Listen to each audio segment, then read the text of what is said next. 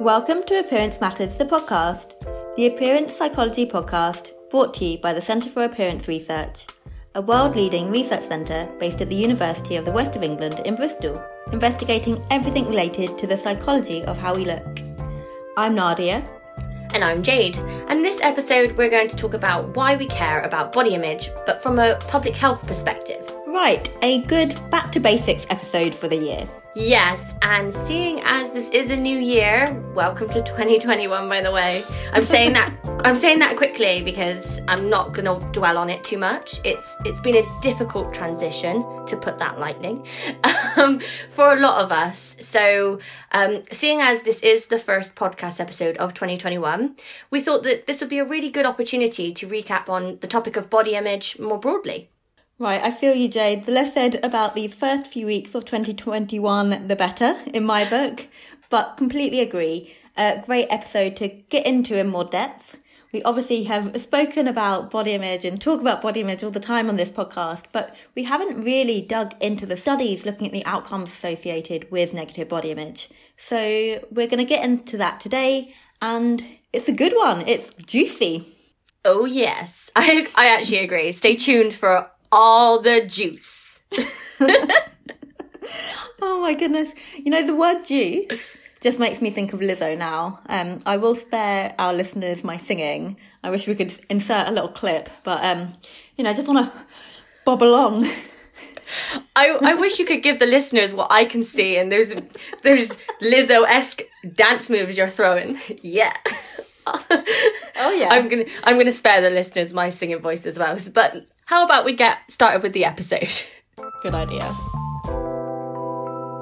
So, as we said, taking it right back to basics, let's start by giving a quick definition of body image, so we're all on the same page. When we are talking about body image, we are discussing how a person thinks and feels about the way their body looks and how it functions. Right, body image is more than just how you see yourself in the mirror.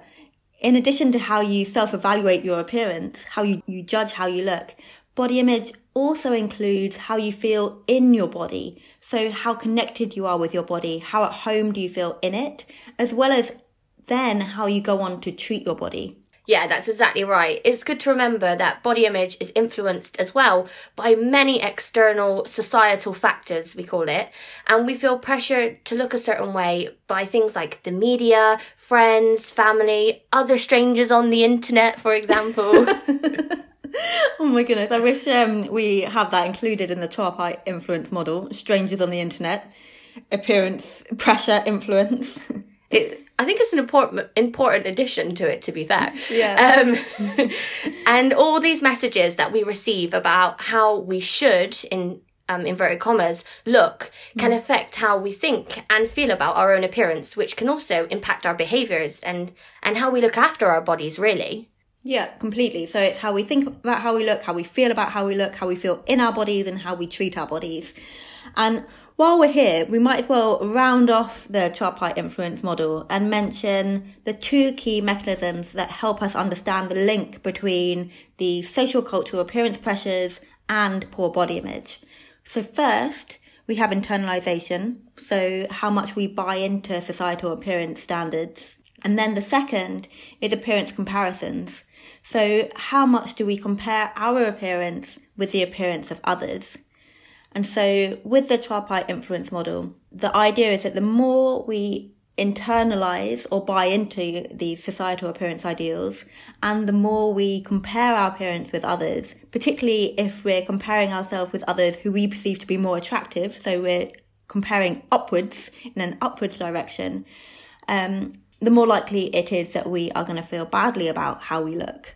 And then to really round it off and finish off um, this model is that in turn from body dissatisfaction, we then see a link to disordered eating behaviours such as restriction um, and bulimic symptoms as well as low mood. Yeah, great. And we are kind of getting a bit geeky now, straight straight off the bat. um, Just can't help this... ourselves, can we, Jade?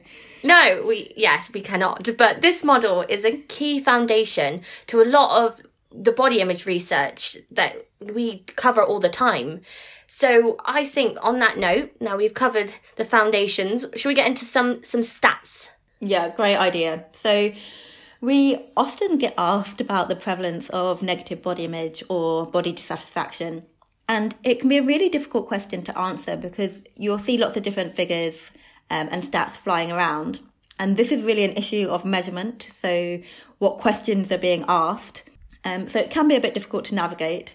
Um, but with that caveat in mind, um, we thought it'd be good to share some very recent statistics from the U K, which is where Jade and I, we are both, we are. So last year, the Women and Equalities Committee published a report that found sixty-one percent of adults and sixty-six percent of children feel negatively about their body most of the time. Yeah, and also as an F Y I on that note, the Centre for Appearance Research submitted written evidence as part of the Women and Equalities Committee Body Image Inquiry. Um, so yeah, you know, with any inquiries, they do invite people to submit evidence. Mm-hmm. And I know that you were heavily involved in that, Nadia, as well as um, Professor Philippa Diedrichs, uh, who you've heard previously on the podcast, and other members of the team as well. Yeah, that's, that's right. It was a, a team effort. And then our co-director, Doctor Amy Slater, also went on to provide oral evidence, which is available to watch online. Um, and we will link to that in the show notes. Great. And then there's the Mental Health Foundation report, which was published in two thousand nineteen, that found that one third of adults in the U K have felt anxious or depressed because of concerns about their body image. So linking back to what you said earlier, Nadia, about the negative outcomes, about low mood and depression as well. Right, exactly. And this, as you say, Jade, starts showing us this big picture on the impact of negative body image. So in that first report, and those first stats that we shared, we've got the sixty-six percent of adults and sixty-six percent of children. So approximately two thirds of people feeling negatively about their body image most of the time. So are experiencing negative body image most of the time. And then this second report shows approximately a third of adults in the U K feeling anxious or depressed as a result of these negative feelings about their appearance. And so these stats are really useful to look at together. And I think what's important to to highlight is that because body image concerns are so common, particularly among girls and women, they're often trivialised as being benign. So not important, uh, not really a big deal. But, and here's the real crux of today's episode, so spoiler, negative body image is far from benign.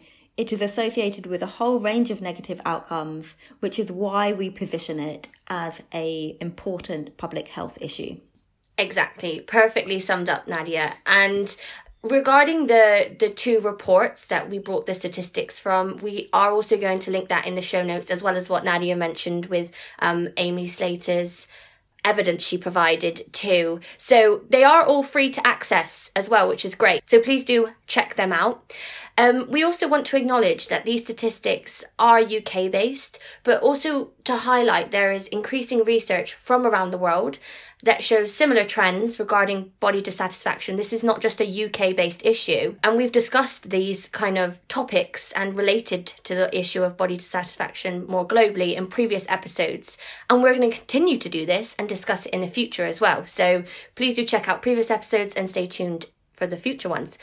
Um, just, just in case... Just in case you wasn't going to already. um, so linking all those previous points as well, it's clear that body image concerns are a massive problem globally, which affects a large proportion of the population and disproportionately affects girls and women. And therefore, it's vital that body image and body image concerns are really taken seriously within public health, with more awareness and campaigns being developed to combat this important issue. Couldn't agree more, Jade. So with that in mind, I think this is a perfect time to bring in Helena and Izzy to talk to us about their work researching the impact of negative body image among adolescents. Agreed. And to switch it up a little bit, we both spoke to Helena and Izzy, and we got to talk about some really important research on body image that they've worked on. And they worked on this research alongside Doctor Amy Slater and Anna Bornioli as well, just to highlight. Yes, it has been a minute since we've done an interview together, but we should do it more often. I really enjoyed it. So in this conversation, Helena and Izzy tell us all about the three papers they've recently published based on a longitudinal cohort dataset that allowed them to look at predictors and outcomes of body dissatisfaction in adolescents in the U K. It's seriously impressive stuff. And their most recent study got picked up in the Times last month, uh, which again we will link to in the show notes. We are really building up them links in the show notes, aren't we, Nadia? You can't say we don't try, um, and give you as much as we can. Anyway, let's move on to some introductions. So Doctor Helena Lewis-Smith is a senior research fellow at the Centre for Appearance Research and is becoming a regular on the podcast. You may remember her from our most recent episode, Body Image in India, as well as an episode in the archive from about three years ago, I think, on breast cancer and body image. That long ago, eh? Well, and I love Helena, a jack of all trades. It's great yeah. to have her back. And um, we're also joined by Doctor Izzy Bray, who is the Associate Head of Department for Research and Knowledge Exchange at the University of West of England. Izzy's work focuses on the application of statistics to health-related data, and much more of her research focuses on, on mental health more broadly. So both great guests to help us explore the topic of body image and how body image concerns can be tackled from a public health perspective. Completely. And just before we get into the interview, as a quick content warning, the conversation does get into a, a very common public health discussion about, and I quote, the problem of obesity. We do unpack it within the conversation to an extent, and then again a little bit after. But we felt it was important to keep it in the episode to highlight the importance of these discussions and public health and psychology researchers coming together to work through these differences of opinion and training, so we are all working aligned to our shared values. Um, but we just wanted to flag it in case it was something that you felt that you would rather not listen to.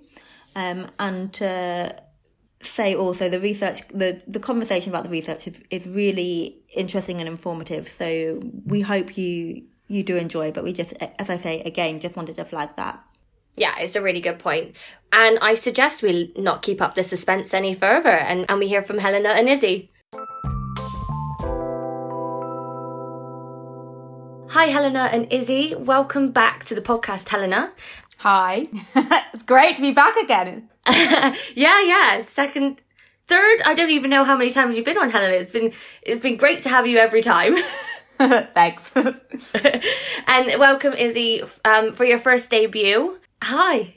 It's great to have you both. And so Nadia and I have been having a discussion on this podcast episode, thinking about body image from a public health perspective. And we're just so pleased that both of you can join us and talk about some of the work that you've done on this topic. So with that, I think let's get into it. Yeah, yeah. So I guess I'd like to start by kind of asking you both and and focusing this question towards yourself, Izzy. What what is ALSPAC and what is your role in this research, really? Okay, thanks. So ALSPAC stands for the Avon Longitudinal Study of Parents and Children. And that's known locally, actually, as Children of the nineties. So a lot of people in the Avon area will have heard of Children of the nineties. And it's a really large cohort study which recruited around fourteen thousand pregnant women in the area um, who were going to give birth in nineteen ninety to nineteen ninety-one. Um, it then followed them up into adulthood with frequent data collection via clinics and lots of questionnaires. Um, and so before I came to U W E, I actually worked at ALSPAC for a year as a researcher. Oh. Loved it, had a great time. And I obviously became aware of the incredibly rich data available through the ALSPAC study, which is useful for both medical and social science research. But what really caught my imagination was one day I was shown a box of questionnaires that were completed when the children were very young. And um, there was a series of questionnaires Um, that were sort of to get children used to completing questionnaires when they were really tiny. So ask them to do things like draw a picture of, I don't know, your favourite toy or something like that. Um, and this data hadn't been used. And um, one of the questions was a figure rating scale, which I was not familiar with at the time, but I, you know, it really made me wonder, what could we do with this data? Um, so that's what got me thinking. And then when I started working at U W E, I was having these ideas about research and I was put in touch with Amy Slater at C A R. So then we employed Helena as the as the researcher on the project. And it went from there, really. Um, we later employed Anna Bornioli, so we ended up as a team of four working on this research. Brilliant. Thanks, Izzy. That's such a lovely introduction to the project.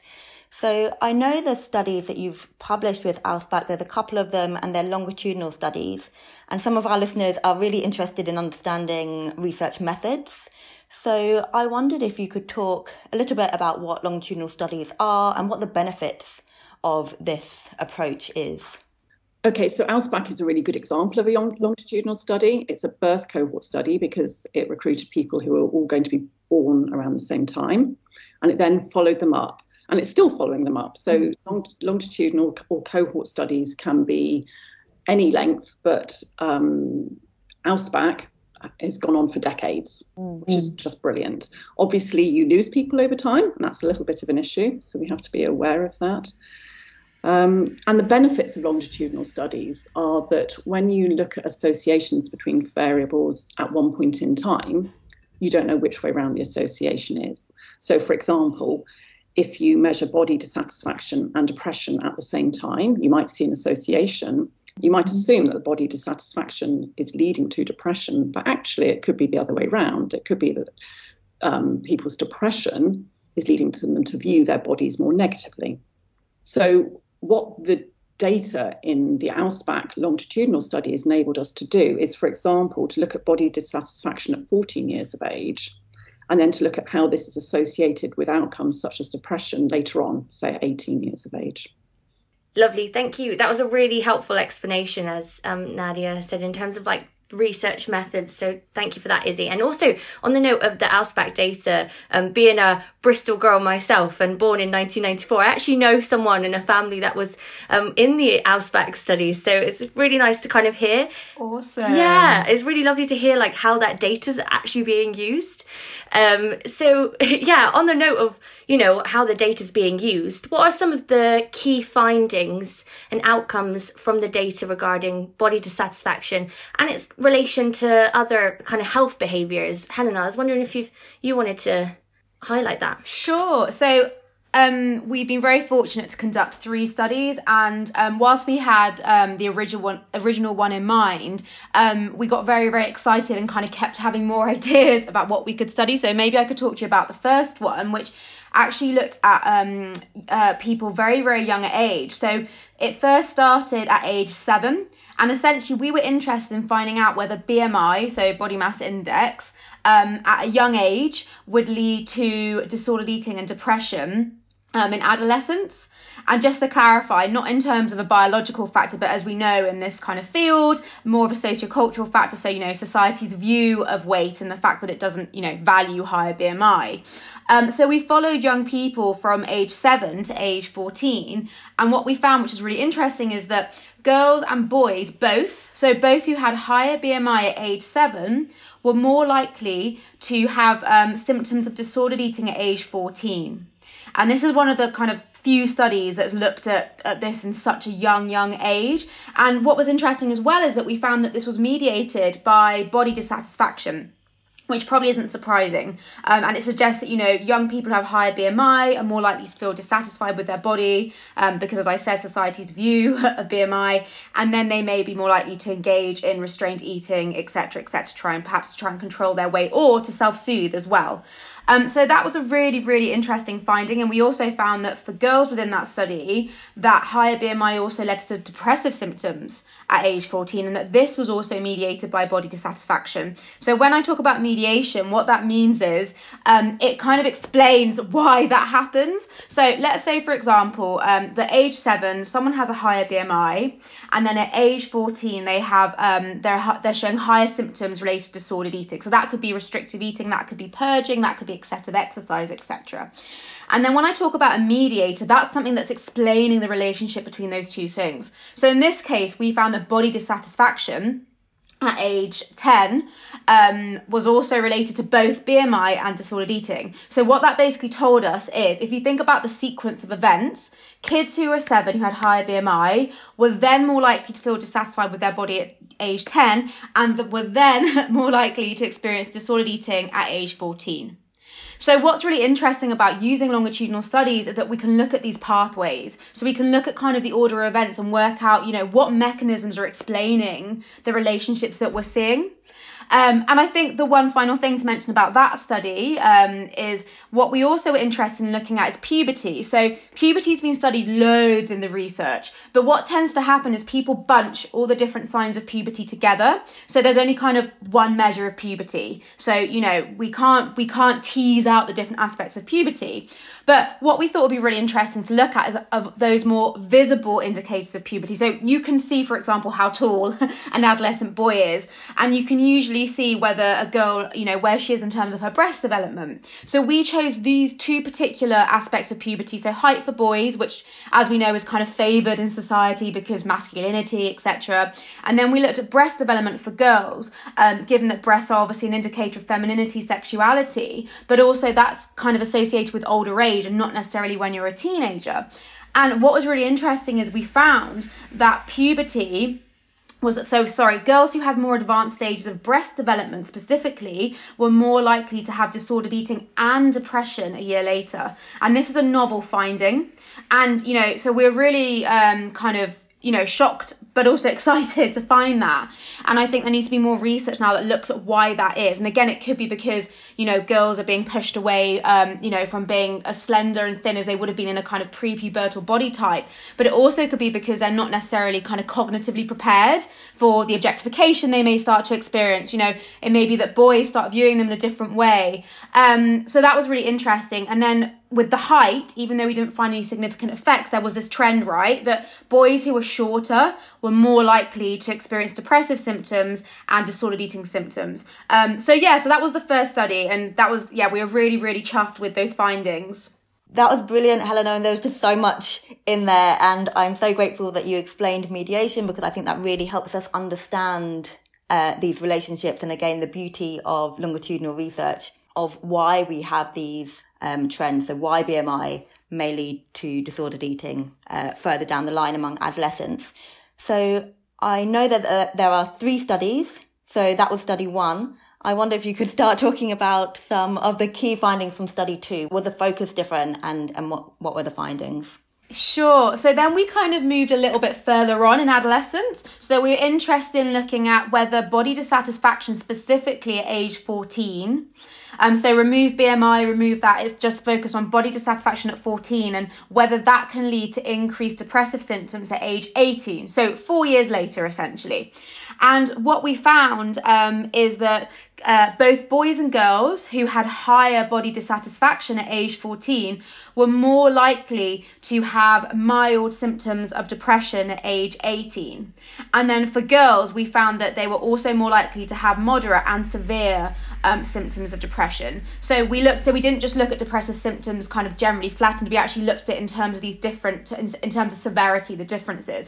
But what was quite shocking is that we found for boys um, that in terms of the impact of body dissatisfaction on severe episodes of depression, the relationship was a lot stronger than it was for girls, which suggests that boys who have body dissatisfaction are, you know, are, are more negatively impacted in the sense that they're going to um, develop um, even more increased episodes of severe depression, if that makes sense. So I think this highlights quite nicely what Izzy said earlier, that, you know, as you both know, in the research, we, we see so much research that says, you know, body satisfaction is associated with depressive symptoms. Um, but what's really nice is this kind of teases um, the relationship apart, and it kind of highlights here that body dissatisfaction predicts depression later on. And and I think what was quite nice here as well is that we haven't spoken about yet is that, you know, the research so often focuses on disordered eating, and as we all know is that b- body dissatisfaction can be trivialized. And I think what's really nice here is it kind of highlights that no, body dissatisfaction should be taken really, really seriously here, because we know that body dissatisfaction leads to depression, and we know that depression is a really, really um you know big issue. Um and so yeah so that was the second study. And just to butt in there, Helena, before you go into study three, but I think that's a really interesting finding, that the link between body dissatisfaction and depression was more pronounced in boys. And I know you might not have been able to dig into this in any more detail, but do you have any any just initial thoughts of of why that might be compared to girls? I think that's a really, really good question, Nadia. And more generally, what we know from the from the research is that um, depression is very common in adolescence among boys. Um, and that just tends to be the case when you look at the literature. And again, it might be because boys, um, you know, well, we know generally as a, as a, as a kind of gender that men are less, um, are less likely to share their feelings, their emotions, for example, particularly among boys in schools. There's a lot of kind of teasing, bullying in a, in a kind of, you know, meant to be a jockey fun way. But actually, if you're the boy who is short and you haven't had your growth spurt yet, for example, you know, you're going to be particularly negatively impacted by those kind of jokey, teasing comments. Um, you know, and we know that boy, particularly with the growth spurt, because height is such a valued um, aspect of appearance for kind of masculinity. Um, and as we know that boys, you know, there's such a distinct um, difference, variability amongst boys, you know, during adolescence in terms of height, right, that it could maybe that those boys who are shorter, um, and let's say add on top of that, they may not be very muscular, which we also know is a very desired trait um, in society. It could be that they are worse off. Um, but yeah, I think it's also related to the teasing and just kind of the gender na- um, nature of it as well. Yeah, the masculinity aspect, like what immediately strikes to me is stigma around men talking about or boys talking about body image concerns, which is often packaged as a as a female issue, and then just maybe the feelings of isolation as well, that maybe girls, if they're experiencing body image concerns, may be able to speak with their friends about it, or it's more normalised. It whereas I can imagine, and I'd love to, to read more research on this, but I can imagine that the, an adolescent boy might feel like they're completely on their own in that situation. Exactly. And I think just generally there needs to be more research. I mean, we all know this anyway, it goes without saying. But one of the things that we were happy about with this research is that we could look at boys. And I think there's less research on boys earlier on, particularly in adolescence. And I think this highlights that we need to be doing more research on them, and also to look at that keyword again, the mediators. So, you know, what are the mechanisms that are explaining that? So, you know, we're hypothesizing, so we're coming up with ideas for why it may be, but actually we need to do more research to look at, you know, is it that boys aren't sharing it? Is it that they're experiencing more kind of jock-like teasing? Um, so, you know, I think this highlights we need to do more research specifically with boys as well. Could I just Definitely. add there, I think what we need to do too is to replicate these findings in other mm-hmm. cohort studies, um, yeah. which may be born at different times as well. So obviously, mm-hmm. now this cohort is um, not, you know, they're about thirty, these young people. Yeah. And, and lots of things have changed, including social media and the pressures that people face. That's, yeah, that's a really good point, Izzy. Like you say, keep um, replicating across different cohorts, but also thinking about different, as you say, Helena, mediators and other factors that might be influencing, and, and focus on, on males too, because this is an important issue um, for them as well, evidently. Um, so on that note, uh, we've got, as we've alluded to before, three studies. So Helena, I was wondering if you want to um, explain, as well as you've explained the first two, the, fu- or the kind of third study that included this cohort. Yeah, so last but not least, and this was one that we were all particularly excited about, I have to say, um, is we looked at, so again, the same stage of adolescence, so age fourteen, so body dissatisfaction at age fourteen, but we're interested in following it slightly longer, so for seven years until they were twenty-one years of age. But here we're really interested in looking at the impact of body dissatisfaction on risky health behaviours. So when I say risky health behaviours, I mean um, smoking, cannabis use, other drug use, um, high risk, low risk drinking and self-harm, and also gambling we were interested in as well. Um, and I think this was particularly interesting as having kind of half of our team as the public health and the other half as the psychologist. You know, this is something we were all really, really excited about, and it's it's novel. So people have, so we know from the research that disordered eating increases the risk for these outcomes, but body dissatisfaction hasn't been looked at in so much detail. And what we found was that among girls, it was kind of really quite scary. We found that girls who had greater dissatisfaction with their bodies were more likely to engage in smoking, drug use, high-risk drinking and self-harm. Um, and not gambling, we didn't find any impact for gambling, but you know, that's a lot of behaviours, risky health behaviours um, that they're engaging in. And then for boys, we found that um, they were only more likely to engage in smoking. So they weren't engaging in the other risky health behaviours due to body dissatisfaction, but they were in smoking. And it's also important here to highlight that, going back to those mediators again, um, that disordered eating mediated some of these. So for example, girls who were more likely to self-harm because of body dissatisfaction, the reason why that was is because they went on to engage in disordered eating and then they went on to engage in self-harm. So it's, it, so it's important to kind of highlight that whilst we know that body dissatisfaction on its own can predict some of these. For some of the behaviours, um, you know, dis- um, disordered eating also comes into it as well. But yeah, so these these findings were really, really exciting. And I'm sure Izzy can speak more about from public health why these why these findings were so important.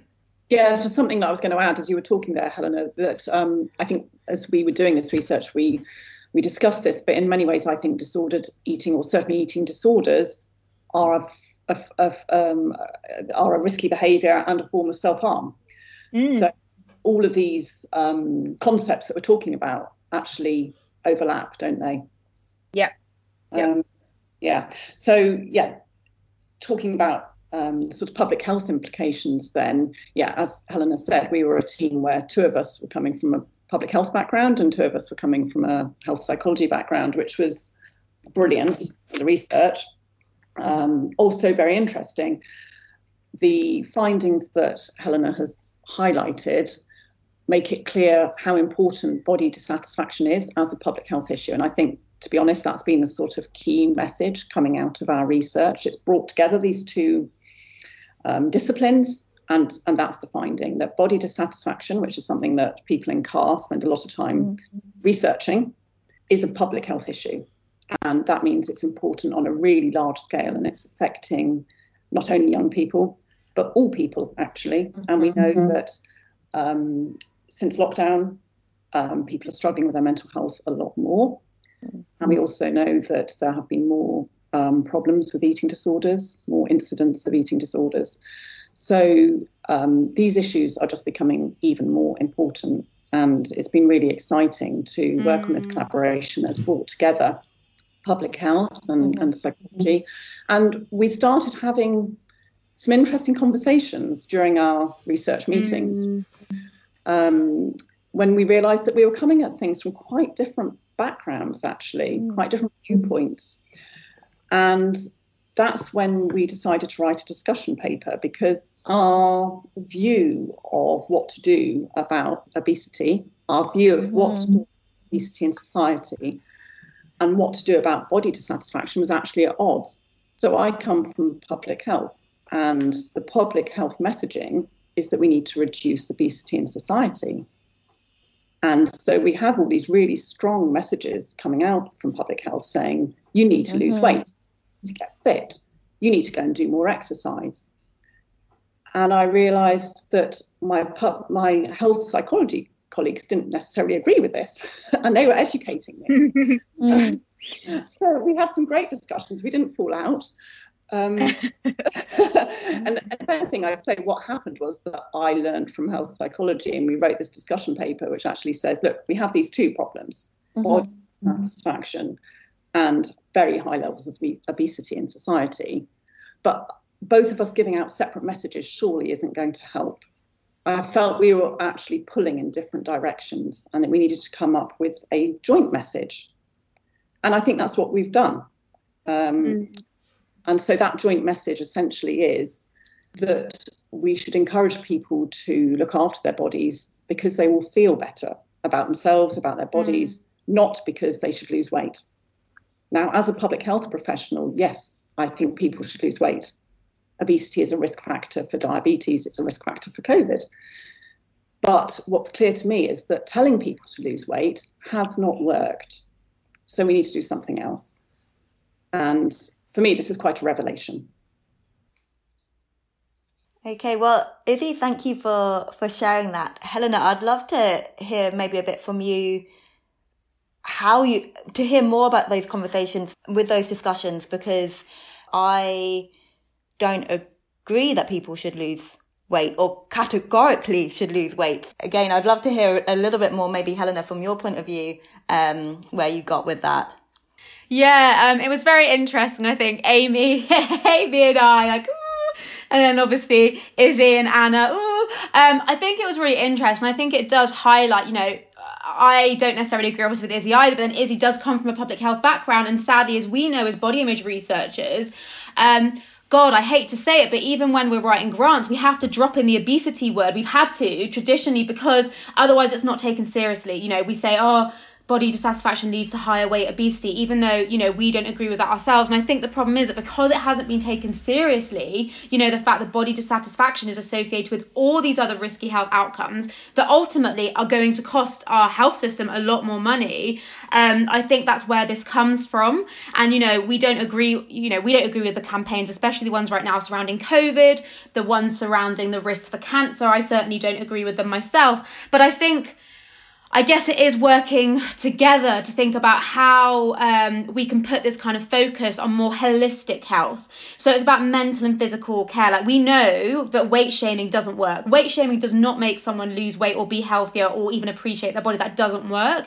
And as a field, from a body image health psychology perspective, you know, as we, you know, we know, we, we focus on encouraging people to appreciate their body, to view their body as an instrument and not um, an ornament. You know, so to use their body for good, to take care of their body. And essentially, we know, obviously, from the research that if you encourage someone to um, to kind of view their body in a way that, yes, they we may not expect them to necessarily love how they look, but they actually appreciate the positive aspects of what their body allows them to do, then actually they're more likely to take care of their body, whereby they will eat healthier foods, they will, you know, engage in movement and exercise more. And also, more importantly, they will have a more positive view of their body. And so I think really it's shifting the public health message to that, because then what will happen is, you know, for ourselves, we'll, you know, we'll feel better that people are actually, you know, we're encouraging people to, to appreciate their bodies and actually like them, and kind of combat the societal messages that, you know, we should feel ashamed of, you know, putting on weight, and particularly in a time like now where people are putting on weight because, you know, they, they can't move their bodies, they can't, you know, they're not feeling good about their bodies because of COVID and the restrictions. But then they're also being sent, you know, these messages, oh, you know, higher weights associated with COVID risk, and it's it's a really horrible message to be sending to people. So yeah, I think it's kind of having that holistic message, because we know that weight shaming isn't going to do anything. Quite the opposite, actually. So really, we should be encouraging people to appreciate their body, and that's what the public health campaigns should be doing. We've shown that it's negative, that we're going to do damage, a lot of damage, if we put those messages out there. And I, yeah, that I, for me, that's the big sort of revelation, turning point. Yeah. Um, and, and and I think that's one of our key findings for public health. Key messages for public health is that we could make things an awful lot worse. We already have a mental health crisis, and we're going to make things mm. worse if we go on and on about you must lose weight.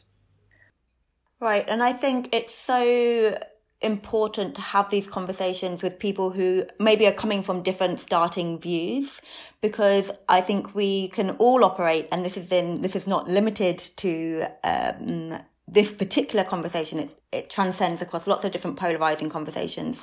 But if we are continuing to have these conversations in our own bubbles, we don't make progress together. So I think it's really good that you have had those conversations and start and had written this, this discussion paper as a way of moving forward, um, together, rather than still shouting your own message respectively. And I think that the other thing for me within this whole conversation is, is, and Helena, I know you, you brought up weight shaming, but it's thinking about uh, weight stigma in society more broadly. It's thinking about social determinants of health. Um, we've got a great episode with Ollie Williams. uh, Jade um, spoke with Ollie about to, to kind of explore this conversation from that point of view. And actually, um, I would love, from a public health point of view, for more to be done to address poverty, to address food scarcity, to address all of these other underlying issues, to address racism, to look at all of these things that are often not included in this conversation when we make these very quick links between weight and health outcomes. And actually, Nadia, there you are completely in agreement with public health. I mean, public health is all about wider determinants of health. So, yeah, we all agree on that. Right. Yeah, I do want to just chime in there and uh, echo and agree with all the comments, but also how um, I really liked and enjoyed like the conversation that you, even just Helena and, and Izzy, you've had there, because it's really clear. And some questions that we often do hear is like, well, you know, why don't people just lose weight, and all these kind of very echo chamber comments that happen in like in, you know, people who have not seen it from other perspectives. And this is a really clear conversation explaining, wait, we need to take a step back. You know, we're, we're going far too narrow here. We need to think about broader societal, you know, factors that might influence. And I think that conversation was really, really, you know, helpful. And I hope lots of people will take away important things from that. Um, and I re- again, just to echo, I really like that you came from different side points and actually, you know, met and agreed on a, a similar problem of body dissatisfaction that needs to be focused on here. So leading into that, I kind of wondered, what are the important future directions and next steps for research in this area? So, yeah, either of you. Thank you. So, well, I think what was quite new about what we did was we were focusing on disordered eating rather than eating disorders. Mm-hmm. And the reason for that is that we feel eating disorders is quite narrow and clinical, and actually disordered eating applies to much more of the population. And the other thing that we did that was quite new was focusing on men as well. well as young women.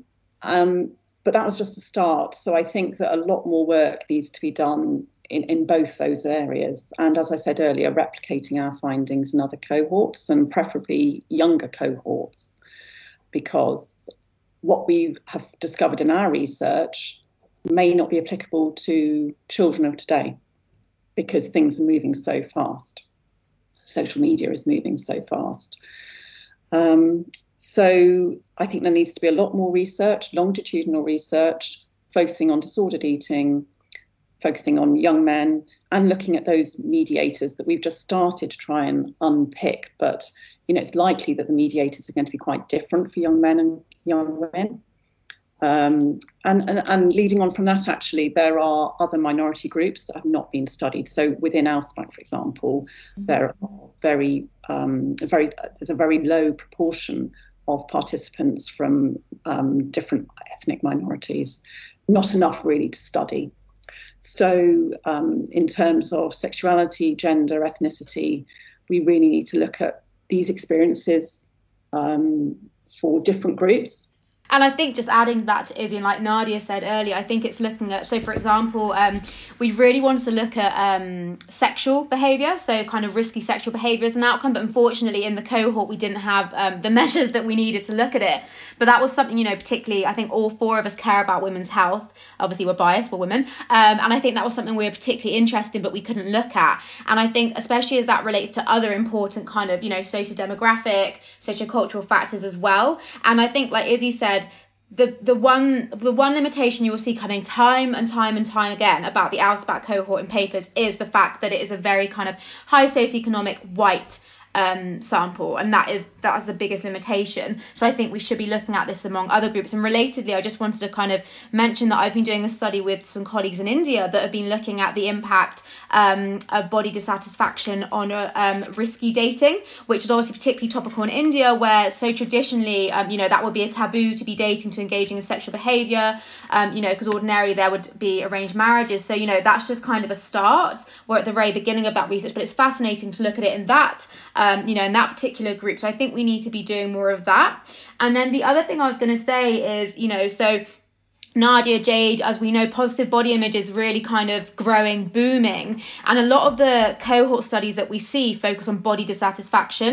So it's this kind of very, um, you know, negative focus. But actually, we want to be doing more looking at positive body image, you know. So I think um, developing, unfortunately, I don't think any kind of currently long-standing cohort studies like L S P A C actually have positive body image measures in there. But in an ideal world, if we were to kind of set up a cohort today, um, you know, I think we would be including measures of body appreciation in there as well, because again, then we could be learning about what are the factors, the influences, the influences that are fostering body appreciation, and then targeting them in interventions. And just one final thing I wanted to say, because I've realised that we haven't actually discussed the implications in terms of interventions, right? And that's a big part of the work that we all do here. Um, and I think what's really great here is that it's highlighting to policymakers, to educators, um, you know, that actually this body dissatisfaction is a public health issue. And because we know it leads to, you know, risky um, health behaviours, depression, disordered eating. actually we could simultaneously prevent these outcomes if we focus on body dissatisfaction. And like Izzy said, the novelty of this research was we were interested in looking at disordered eating in the general population, and as we know, sadly, normative discontent with body dissatisfaction. But then the beauty of that is we can actually target these things in schools, for example. And so I think this highlights more and more that we should be working with young people at many different levels, but particularly why not harness schools that, that you know, kids go there every single day. That's where they form a lot of their kind of social behaviours, um, modelling with one another. So actually this highlights more and more that we should be having, um, you know, preventative interventions in schools, because then the knock-on effect, not only will it prevent body dissatisfaction, you know, normalise puberty, et cetera, et cetera, hopefully, fingers crossed, it will be more likely to prevent risky um, health behaviours and also depression, disordered eating as well. So, yeah, I just thought it's important to highlight that because we haven't actually discussed, we haven't got to that bit yet, have we? Yeah, absolutely, Helena. You covered so much in there, and really glad that you brought in the intervention element as well, because, again, how much it links to the work that we, well, many of us at C A R are focused on. So brilliant. A really, a really brilliant note to end on, I think. And before we do wrap up, we do have a final question for you both. Um, I don't know, Helena, if you anticipate what the question is coming, given it's great that, um, yeah, we can ask you guys now, but it is the cake question. And this is a question we like to ask all guests on the podcast. And usually we would have um, car coffee on a Thursday morning, um, pre-COVID, we've all gather and share a delightful um, sweet-based item. Doesn't have to be cake, but we always like to ask our guests, what kind of sweet-based item would you like to bring um, in our uh, non-existent car coffee, but still something we can create in our minds? Izzy, would you like to start? I make a very good plum and marzipan kuchen. Ooh. We've definitely not had one of those. It's good. Yeah, that is a, that's a new one, and I, that sounds delightful. Helena looks like she's not too sure about it. No, I'm not sure what it is. Could you explain? Kuchen, kuchen is German for cake. Ah, like kuchen. Right, okay. Oh, amazing. Oh, oh, that does sound delicious. Now, now I understand. That does sound great. It was obviously my pronunciation. You need to better your German accent. Yeah. And and Helena, what do you want to give us a? I, I know you've you've attended many a car coffee, but what what you're going to bring for us? See, the good thing about obviously answering this question the second time is that because I love so many sweet things, it gives me the opportunity to share them. So I'm going to go a little bit wild, and this seems a bit weird to do when the you know it's quite cold out. Well, it is in the U K at least; it's quite cold outside, quite dark. But I'm going to say an eaten mess. Ooh, one of my favourites, and obviously you know traditionally we only have them in the summer, but um, yeah, I'm going to throw that out there. Oh, I do do enjoy an eaten mess. That oh, is, yeah. That is my nan's favourite dessert. And considering she's an avid Aww. listener, she is going to root for you, Helena, on that one as well. Yes, yes. Oh, lovely. Well, um, thank you so much, Izzy and Helena, for joining our conversation. Um, it's great to hear, like you say, from two different perspectives, but, you know, similar and really important studies that have happened over a very long period of time. So, well, the, the data itself and the studies, I suppose. um, but yeah, it's it's great having you both on and sharing sharing your thoughts on this topic. Thank you. Thanks for Thanks having, for having us. us. Thanks. Great. That was such a good discussion, and we also want to mention that after the recording stopped, Helena, Izzy, Nadia and I continued to have a really important discussion about the complexities of health and how it is much more than, than just weight.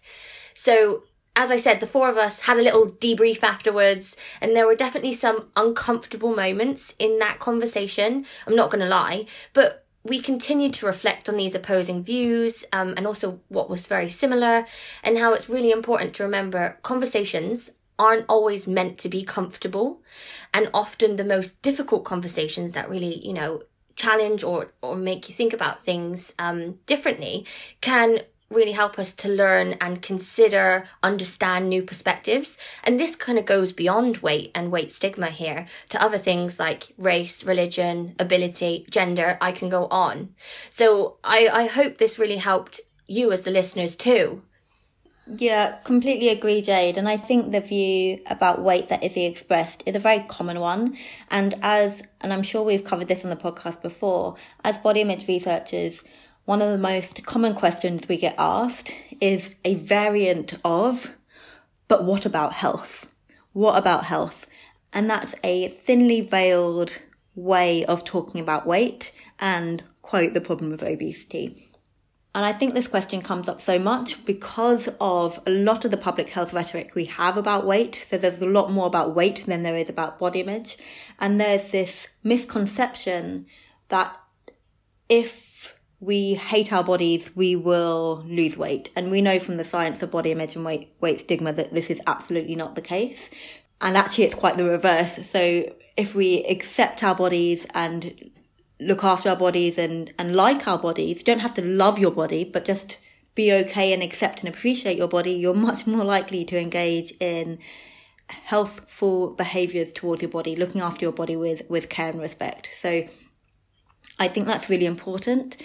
And it's important to to see, and I so appreciate Izzy sharing this on the episode, to to see her starting point and her journey of where she ended up in terms of, I used to think this, and now I think that. And I think this will be such a, something that I would just love to hear more of, especially with people in positions of power and privilege, to say, you know what, how I used to think was maybe not the best. I have learned and I have been informed, and now I think differently. So I think that's a really useful message. Um, we can't always cancel everyone if they don't think exactly the same as us. I think it's very important to recognise the training that we go through, what informs our own opinions. And especially one of the things that stood out for me in that in that debrief conversation that we had with the four of us is Izzy talking about the training she had as a as a public health professional, and that is completely, or in her experience, was done um, via the medical model. Um, so a very weight-centric view on health, and a lot of her training was done by medics. And uh, we also know from the, the research how much of the medical field has a long way to go on this topic of weight stigma and having this weight-centric view on health. So there's there's a lot of work to be done and to be unpacked. But again, really appreciate Izzy sharing some of that with us. And in turn, we wanted to share some of our reflections and the reflections that we had in that debrief conversation with the four of us. I think that's great. There's so many important points that you just mentioned there, Nadia. And And to kind of draw from that, an important point there is that a lot of us, and even in the terms of like medical professionals, as mm. an example you used, work within the echo chambers and the kind of silos of the teams that they work in. And so often your own opinions and ideas and within a team get reflected back at you. So with that in mind, and thinking about like Helena and Izzy, um, it's really important to have multidisciplinary teams to mm-hmm. see things and get different perspectives and ideas so that you're not working within the same echo chamber and getting your ideas and beliefs reflected back at you. Yeah, completely agree. And then the, the final thing that I really took away from that conversation that we had, particularly afterwards, that debrief conversation, and we both said we wish we, we just recorded that because um, that would have been useful to share. But the, the takeaway is that we are all still, we at the very, very core, we have shared values and want to improve and protect people's well-being and health in a very holistic fashion. So not thinking about health just from a physical health perspective, but also thinking about people's mental health and social health and, and well-being much more broadly than that. And I think we are completely aligned there. And I think it's just understanding, sharing understanding, sharing experiences and talking together, as mm-hmm. we as we have said, that um that can help us move forward. Because as you say, Jade, if we're all operating in silos all the time and just arguing um between with different views of opinion, we stay stuck and we don't move forward. Um, but anyway, we could go on and on about this, and it's already uh, turning to be a longer episode. We keep saying that we're trying to make our episodes shorter, and, and then there's always so much to, so much to, that we want to, to say and share. Um, so something that we will come back to on future episodes. Definitely. For sure. Um, but in the meantime, a few uh, recommended readings that I know that I have personally found helpful um, on this topic. So there's Health at Every Size, The Surprising Truth About Your Weight by Lindo Bacon. It's a classic. Um, it's a really go-to core piece on this topic. Um, I also have really enjoyed Shrill by Lindy West, Heavy by Kiese um, Laymon, and then Hunger by Roxane Gay. There's some books to get into. And then if you're into podcasts, which I assume you are if you're listening to this. So, so I really recommend listening to our January episode from last year with Doctor Ollie Williams. Um, we had so many comments and uh, emails and messages in response to that episode saying how it really helped package how people were thinking about this topic. So if you haven't listened to that, really highly recommend that. And then finally, last recommendation, I have a second podcast, which I don't think I mentioned. Maybe I have, maybe I haven't, I can't remember. But the podcast is called The, the Body Protest. I co-host it with a friend of mine, Honey Ross. And the ethos of it is that we combine storytelling with science in relation to body image and body politics. And there is an episode on there with Professor Philippa Diedrichs from the Centre for Appearance Research on the science of weight stigma, Uh, where we get into some of those complexities with weight, body image and health. So uh, a, a whole list for you to choose from. I was just about to say, yeah, a lovely but really comprehensive list um, for the listeners there. And I think that's the perfect way to sum up, really, just some, some further reading and listening for, for everyone. Um, perfect. So that is all we have time for on this episode, and we hope that this really helped you kind of have a rundown on the topic of body image at the beginning of this year, and, and highlighted why it is just so important, which we always like to do, um, but it's important to, to stress it even further, and this, these kind of recaps are really helpful for that as well. Yeah, completely agree, Jade. So thank you again to Izzy and Helena for, for joining us on the podcast. And thank you for listening to Appearance Matters, the podcast. If you've enjoyed this episode, you know what to do. Please remember to share, subscribe, rate and review. It helps other people find the podcast and gives us a little boost. It really does. And remember, you can keep up to date with our centre's work on Facebook, Instagram and Twitter. All the links are in the bio. Brilliant. Okay, until next time. Bye. Bye.